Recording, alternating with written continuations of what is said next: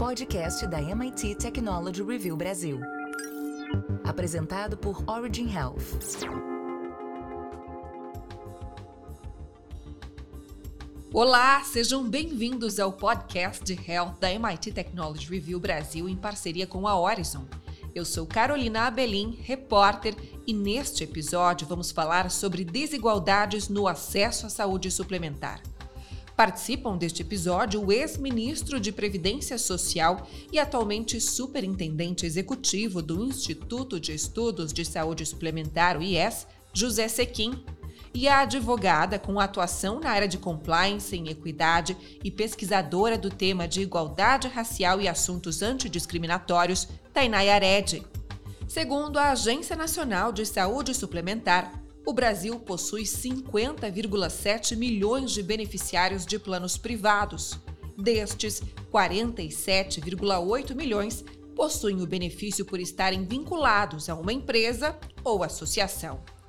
Outro recorte trazido pela pesquisa do IES perfil, características do emprego e a avaliação dos beneficiários de assistência médica no Brasil aponta que 61% dos beneficiários dos planos de saúde são brancos. Pretos e pardos correspondem a 37%. Os números são o retrato das desigualdades socioeconômicas do país onde, nos grupos que têm condições de usufruir do sistema de saúde suplementar, predominam pessoas brancas, com maiores índices de renda e escolaridade. Isso implica diretamente em restrições na oferta de tecnologias e terapias inovadoras a grupos socialmente vulneráveis. O superintendente do Instituto, José Sequim, pontua que os dados ganham relevância como norte para a construção de políticas públicas planos que são pagos por empresas vem crescendo. Hoje já passam de 70%. Então, de cada 100 pessoas que têm plano, mais de 70 são planos da empresa. Como no emprego você ainda tem uma predominância de uma determinada cor, no caso a branca, é isso também um dos motivos para fazer com que eh, o percentual de pessoas de cor branca entre os planos de saúde seja maior, até mesmo maior do que bem maior do que o percentual da população da, da daquela cor na população como um todo. É, o nosso trabalho foi quantificar, levantar essas informações e quantificá-las. Então, é a contribuição importante que o Instituto IES pode dar para esta questão? A gente, em princípio, não formula políticas, mas a gente levanta informações que são muito importantes para quem formula políticas, para a sociedade entender o que se passa, para que a gente tenha uma melhor compreensão desses fenômenos todos e possa apoiar políticas que venham no sentido de diminuir essa desigualdade, aumentar o acesso à saúde de todos os brasileiros, independentemente de cor, nível de instrução, nível de renda, e também melhorar o acesso dessas pessoas a plano de saúde. Né?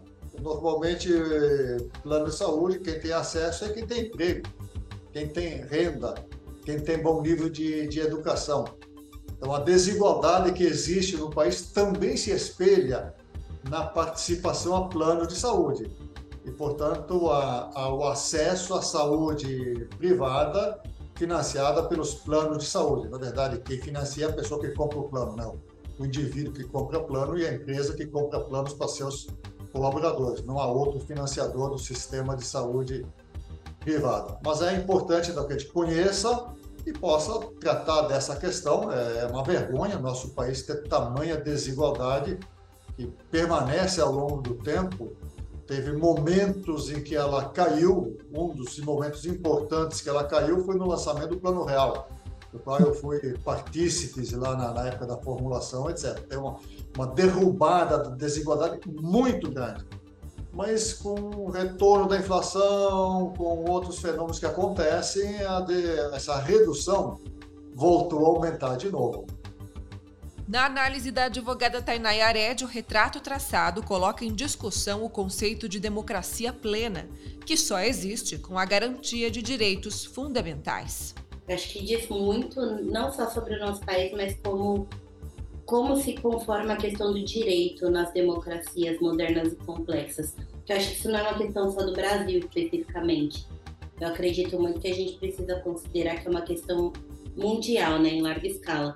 Isso porque se a gente considerar que nós aqui temos o SUS, é, que cobre um, alguns dos direitos fundamentais, que é o direito à saúde, é, isso significa que a nossa população está à frente de algumas outras, inclusive do que se chama de primeiro mundo, quando a gente vai tentar ter acesso ao, ao direito à saúde em si, algum tipo de tratamento. Mas diz muito também sobre como se conforma o capitalismo e como se conformam é, os acessos a direitos básicos e mínimos, né?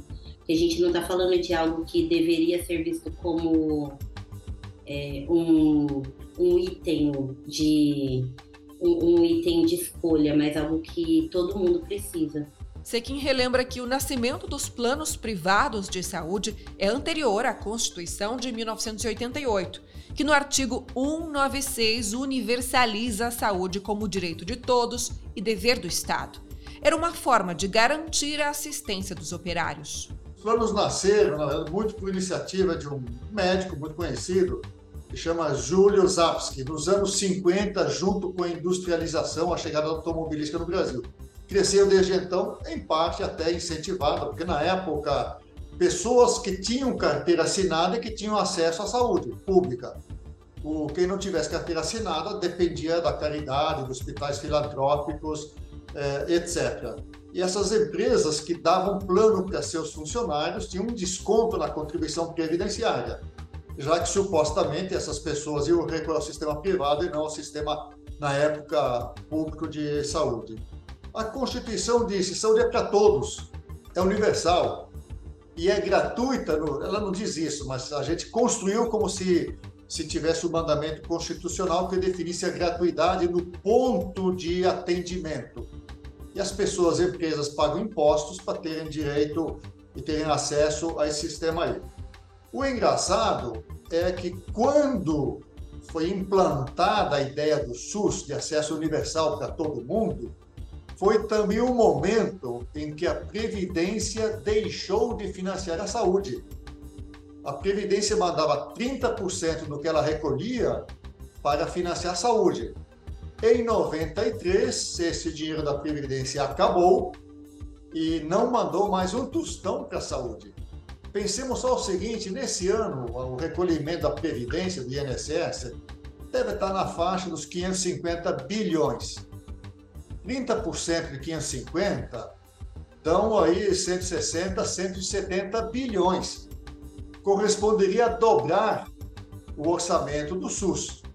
Esse é o dinheiro que faltou e não tem como voltar, porque a Previdência está consumindo toda a arrecadação e mais um pouco. Então foi um momento de universalização de um lado, e foi bom, positivo, fantástico, de outro, de subtração das receitas, porque as receitas que a Previdência mandava precisavam ser destinadas para pagar aposentadorias. Não teve mais. Criou-se, portanto, essa dificuldade que está aí até o dia de, de hoje. Hoje, as empresas ainda têm incentivos para oferecer planos privados, como redução da carga tributária no caso daquelas em regime de lucro real. A cobertura de saúde não é benefício trabalhista previsto na Consolidação das Leis do Trabalho, a CLT. As empresas não são obrigadas a oferecer o plano ao trabalhador, mas grande parte o fazem. Tainá esclarece que, no caso de afastamento por problema de saúde, há jurisprudência do Tribunal Superior do Trabalho no sentido de manutenção do benefício, o que, infelizmente, também não garante acesso a tratamento. Como não é uma obrigação, mas sim algo que é colocado como um benefício, é um plus para o contrato de trabalho, vai depender de qual contrato que a empresa. E aí, quando a gente fala de pessoas que têm convênio apenas porque têm um trabalho, como a grande parte dos brasileiros é, que possuem é, o, o, o, acesso ao seguro-saúde, é, tem dentro de, de, dessa conformação, a gente vai ter, ter que compreender qual é o contrato que é firmado dentro do contexto de trabalho. Eu não vi ainda um, um trabalhador tendo que ser afastado e perdendo o benefício de acesso à saúde para o convênio, mas ele vai perder quando do término do contrato dele. É, é, possível que a pessoa possa ter ainda o uso do convênio, mas não possa ser signatária do tratamento. E aí o que acontece é a possibilidade de uma judicialização para que ela possa ter acesso ao tratamento aos remédios e também não só para ela, né? Acho que vale a pena a gente considerar uma questão relacionada ao acesso a convênios médicos, ao seguro-saúde, que é a possibilidade do uso por dependentes. Então, os dependentes também acabam sendo signatários, o que expande aí o acesso, né? Que expande a qualidade de vida e o maior tempo de vida das pessoas dessa família quando existe a possibilidade do uso por dependentes. Aí há, haverá ainda uma questão mais específica em relação a eles, que, que vai gerar é, uma possibilidade maior de ação, de uhum. responsabilizar os convênios por, por é, endereçar o tratamento correto a essas pessoas. Segundo dados do IBGE, o Instituto Brasileiro de Geografia e Estatística, apesar de que pretos e pardos respondam por mais da metade dos trabalhadores formais, eles ocupam menos de 30% dos cargos gerenciais. Na estratificação por gênero, o cenário mostra a dificuldade de acesso ao mercado formal para as mulheres, de acordo com o um relatório do DIESE, o Departamento Intersindical de Estatística e Estudos Socioeconômicos, 44% da força de trabalho do país é feminina, embora elas sejam maior parte da população. Para aquelas que estão colocadas, a barreira a ser transposta é da disparidade na remuneração. A mesma pesquisa aponta que em 2022 as mulheres ganhavam em média 21% a menos do que os homens. Contudo, a permanência no mercado formal de trabalho pode ser prejudicada quando a doença traz sequelas graves e incapacitantes. Um dos casos emblemáticos é o da neuromielite óptica, doença autoimune rara e caracterizada por surtos graves e recorrentes no sistema nervoso central.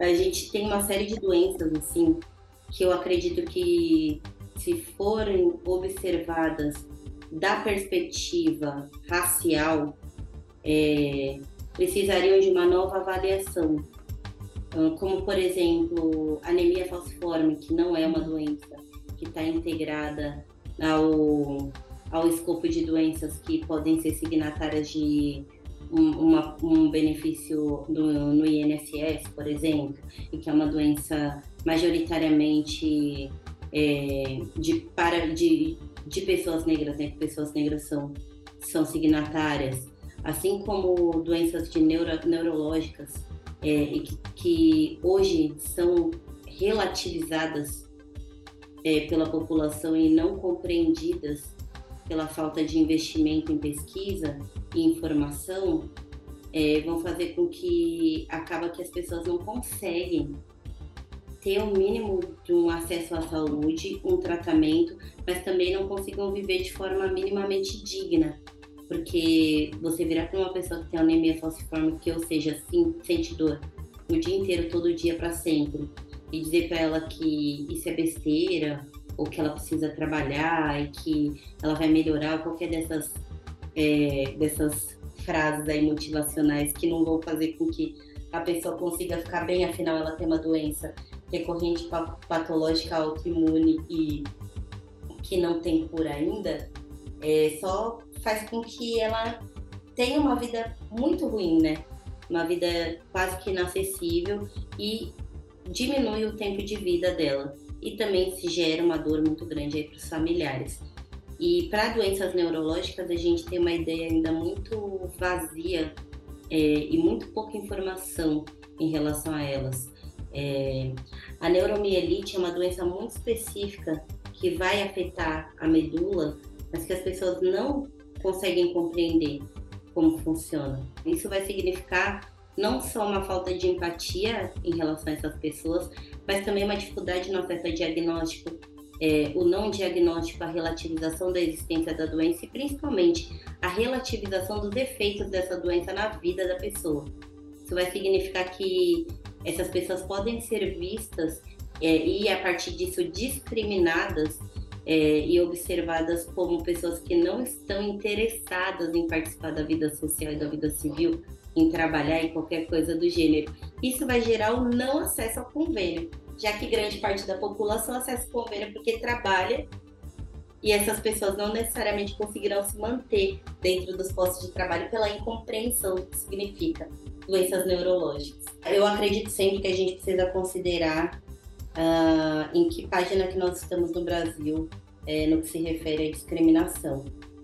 E quando nós falamos de pessoas que têm alguns marcadores sociais de diferença, é, isso vai fazer com que o acesso seja diminuído e a possibilidade de ser bem atendido e de ter um diagnóstico é, plausível, um diagnóstico acertado em relação a doenças, principalmente doenças raras e principalmente doenças endereçadas a mulheres e pessoas negras, é muito menor.